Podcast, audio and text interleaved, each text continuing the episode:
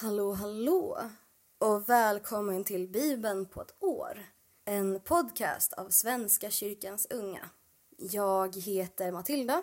Jag är medlem i arbetsgruppen för kristen tro och identitet. Ja, någon mer fun fact som jag kanske inte har berättat förut.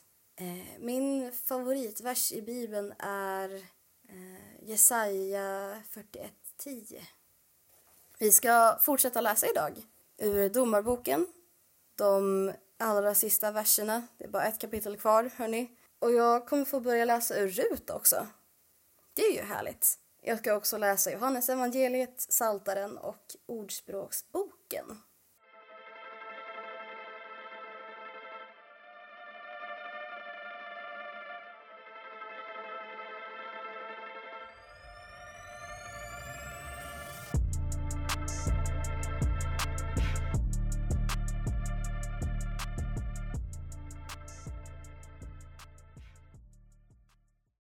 Men innan vi börjar läsa så vill jag be. Tack Gud för allt du är, allt du gör, allt du känner oss i. Tack för att du hör våra böner. Vi ber att du öppnar vår blick så att vi kan se dig i allt. Tack för att du bär oss i svåra tider.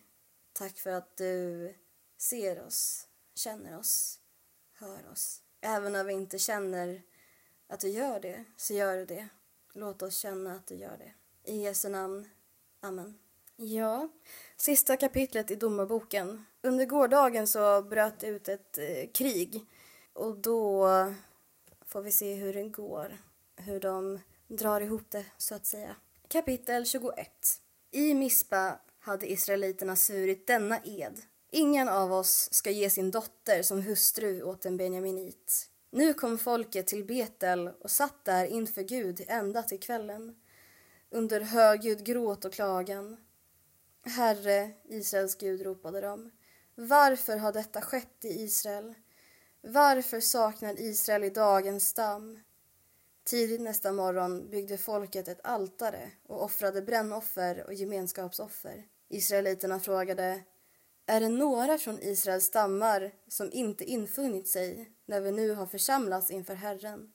De hade nämligen svurit en dyr ed att den som inte infann sig inför Herren i Mispa skulle straffas med döden. Israeliterna kände medlidande med sin broder Benjamin och sa Idag har en stam huggits bort från Israel.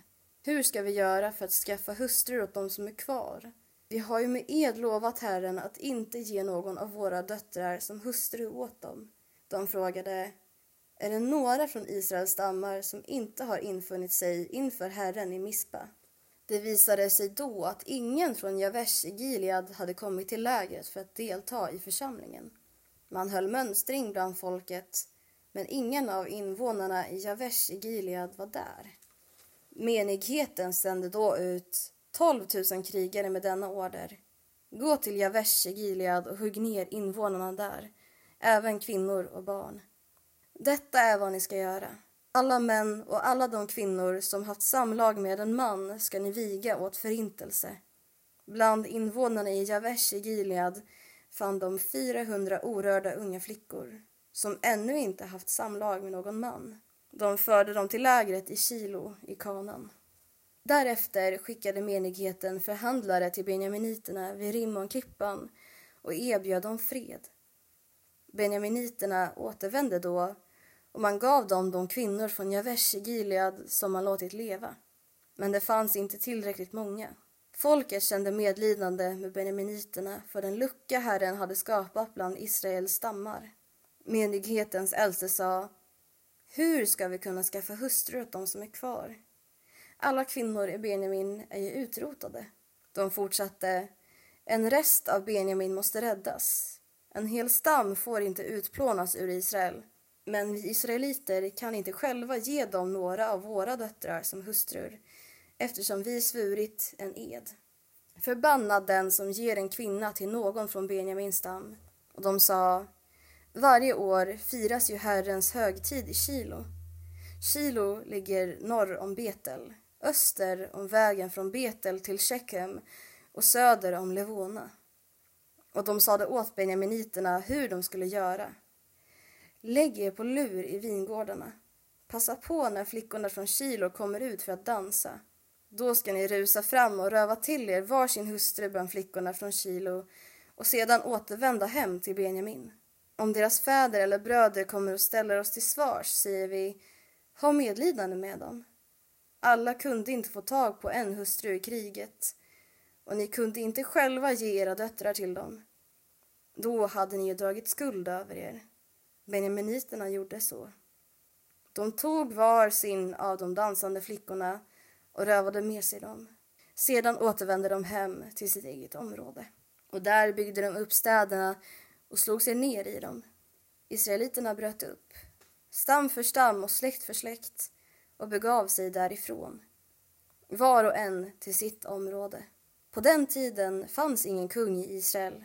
Var och en gjorde vad han själv fann för gott. Ja, kung.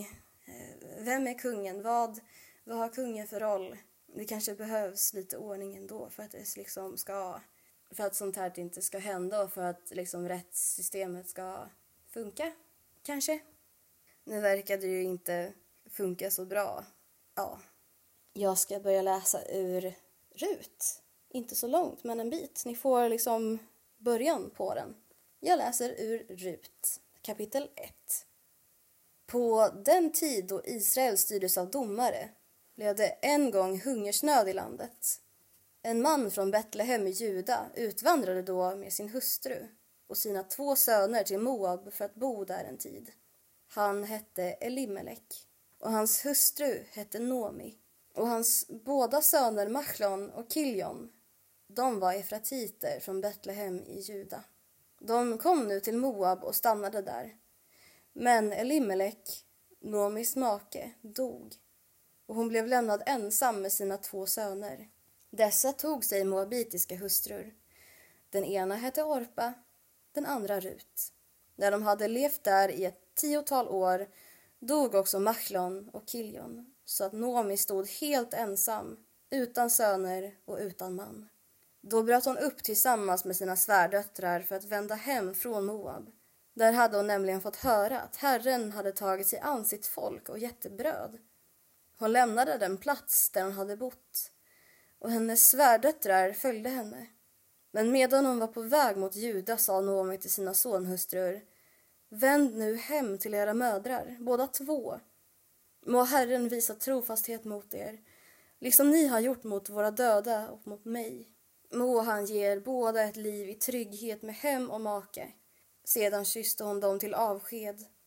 Men de började gråta högljutt och sa Nej, vi följer med dig tillbaka till ditt folk. Men Noomi svarade, vänd tillbaka mina döttrar.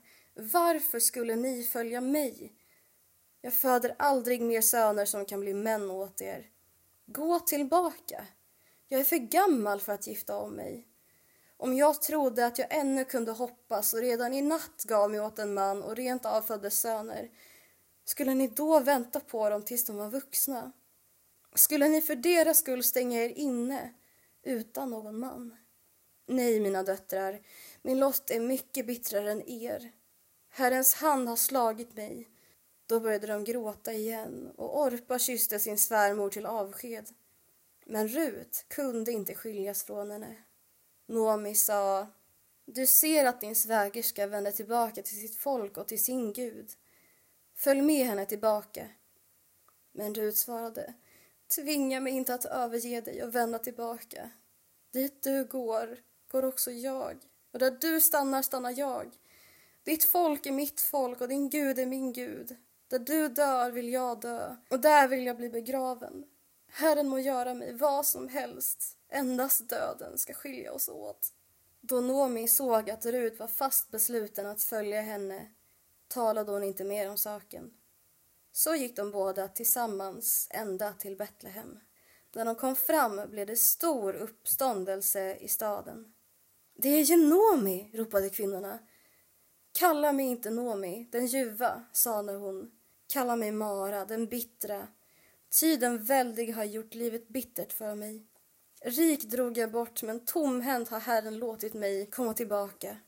Varför kallar ni mig Nomi, då Herren har vittnat mot mig, då den väldige har dömt mig så hårt? Så gick det till när Noomi återvände tillsammans med sin moabitiska svärdotter Rut som hade lämnat sitt land. Och de kom till Betlehem just då kornskörden började. Och där slutar vi läsningen av Rut idag. Jag läser vidare ur Johannes evangeliet. Han, alltså Jesus, måste ta vägen genom Samarien och kom där till en stad som hette Sykar, inte långt från den mark som Jakob gav sin son Josef. Där fanns Jakobs källa. Jesus som var trött efter vandringen satte sig ner vid källan. Det var mitt på dagen. En samarisk kvinna kom för att hämta vatten. Jesus sade till henne, ge mig något att dricka. Lärjungarna hade nämligen gått bort till staden för att köpa mat. Samariskan sa, hur kan du som är jude be mig om vatten? Jag är ju en samarisk kvinna. Judarna ville inte ha något med samarierna att göra. Jesus svarade henne, om du visste vad Gud har att ge och vem det är som säger till dig, ge mig något att dricka, då skulle du ha bett honom och han skulle ha gett dig levande vatten. Kvinnan sa, Herre, du har inget att hämta upp det med och brunnen är djup. Varifrån tar du då det levande vattnet? Skulle du vara större än vår fader Jakob som gav oss brunnen och drack själv ur den, liksom hans söner och hans boskap? Jesus svarade, den som dricker av det här vattnet blir törstig igen. Men den som dricker av det vatten jag ger honom blir aldrig mer törstig. Det vatten jag ger blir en källa i honom med ett flöde som ger evigt liv. Kvinnan sade till honom, Herre, ge mig det vattnet så att jag aldrig blir törstig och behöver gå hit efter vatten. Jesus sa, gå och hämta din man. Kvinnan sa, jag har ingen man. Jesus sa, du har rätt när du säger att du inte har någon man. Fem män har du haft och den du nu har är inte din man. Där talade du sanning. Kvinnan sa, Herre, jag ser att du är en profet. Våra fäder har tillbett Gud på det här berget, men ni säger att platsen där man ska tillbe honom finns i Jerusalem. Jesus svarade, tro mig, kvinna, den tid kommer då det varken är på det här berget eller i Jerusalem som ni ska tillbe Fadern. Ni tillber det som ni inte känner till. Vi tillber det vi känner till, eftersom frälsningen kommer från judarna. Men den tid kommer, ja, den är redan här, då alla sanna gudstillbedjare ska tillbe Fadern i ande och sanning. Ty så vill Fadern att man ska tillbe honom. Gud är ande, och de som tillber honom måste tillbe i ande och sanning. Kvinnan sa, jag vet att Messias kommer, alltså den smorde. Och när han kommer ska han låta oss veta allt.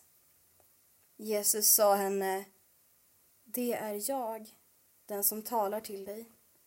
I detsamma kom lärjungarna. De blev förvånade över att han talade med en kvinna. Men ingen frågade vad han ville henne eller varför han talade med henne. Kvinnan lät sin vattenkruka stå och gick bort till staden och sade till folket där Kom så får ni se en man som har sagt mig allt som jag har gjort. Kan han vara Messias? De gick ut ur staden för att söka upp honom. Under tiden sade lärjungarna till honom Rabbi, kom och ät. Han svarade Jag har mat att äta som ni inte känner till. Lärjungarna sade då till varandra Kan någon ha kommit med mat till honom? Jesus sa Min mat är att göra hans vilja som har sänt mig och att fullborda hans verk. Ni säger fyra månader till, så är det dags att skörda. Men jag säger er, lyft blicken och se hur fälten redan har vitnat till skörd. Den som skördar får sin lön. Han bärgar grödan till evigt liv, så att den som sått och den som skördar kan glädja sig tillsammans. Här gäller ju ordet att en sår och en annan skördar. Jag har sänt er att skörda där ni inte har behövt arbeta. Andra har arbetat och ni får lönen för deras möda. Många samarier från den staden hade kommit till tro på honom genom kvinnans ord när hon försäkrade Han har sagt mig allt som jag har gjort. När samarierna kom till honom bad de honom stanna hos dem och han stannade där två dagar. Många fler kom till tro genom hans ord och de sade till kvinnan nu är det inte längre vad du har sagt som får oss att tro. Vi har själva hört honom och vet att han verkligen är världens frälsare. Wow. Ja. Och det är så himla coolt att liksom den här kvinnan får sån inspiration att hon sprider vidare ordet. Och hon blir faktiskt trodd på. Det, det är bra grejer. Fortsätt så. Fortsätt så. Och det är så himla skönt att liksom få bli trodd på när en berättar såna här alltså, underliga grejer. och dessutom vara samarisk och kvinna. Ja, jag tror det vill säga oss någonting. Ja, vad ska vi läsa nu? Ska vi läsa Saltaren kanske? Vi gör det. Saltaren 105, vers 1 till 15. Tacka Herren, åkalla honom, berätta för folken om hans verk.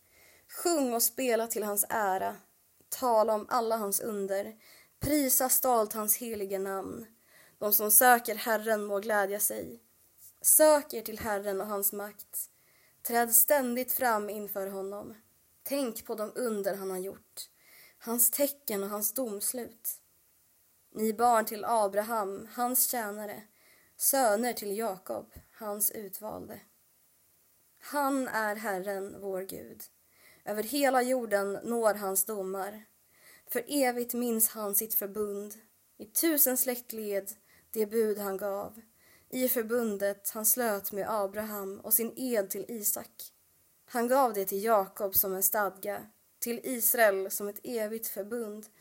Åt dig ska ge Kanans land till arv och egendom, fastän de var så få, en liten skara främlingar, som vandrade från folk till folk, från det ena riket till det andra. Lät han inte någon förtrycka dem, han tuktade kungar för deras skull. Rör inte mina smorda, skada inte mina profeter. Jag läser också ur Ordspråksboken, kapitel 14, vers 25. Ett sannfärdigt vittne räddar liv. En menedare bedrar. Tack för idag och tack för att ni har lyssnat. Vi ses och hörs imorgon. Guds rika frid och fred till er tills dess. Au revoir.